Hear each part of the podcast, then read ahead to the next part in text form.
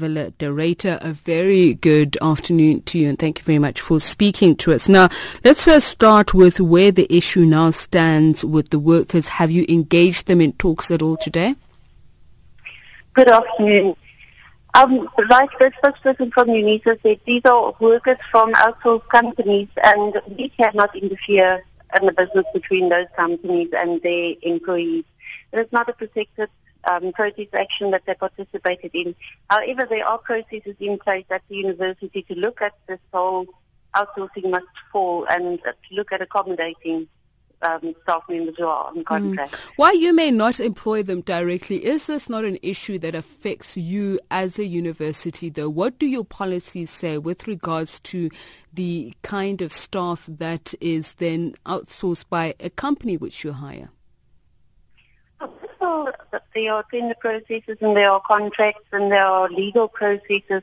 Like I said, there are processes in place to look at um, the outsourcing of services and to look at ways to accommodate these people at the university. And we are engaging with labour, we are engaging with um, the bargaining forum. So this is an ongoing process. To what end are you engaging them? Well, there's been talks last year already, and we will, on, on, on an ongoing basis, talk to them. But this is an HR process, and, and I think we need to allow the HR processes to follow their course and um, to come to resolutions about these issues. Hmm. I understand that, but to what end are you engaging them? Are you engaging them with the view of perhaps speaking to the company and uh, influencing uh, whom they hire? Are you engaging them with the view of perhaps seeing whether or not you are going to directly hire staff? I would be premature to say that this is what we want to do. We need to speak to um, organized labor and agree with them on what's going to happen. We need to engage the company to employ these people because uh, uh, there, there's money involved, there's, there's legalities involved.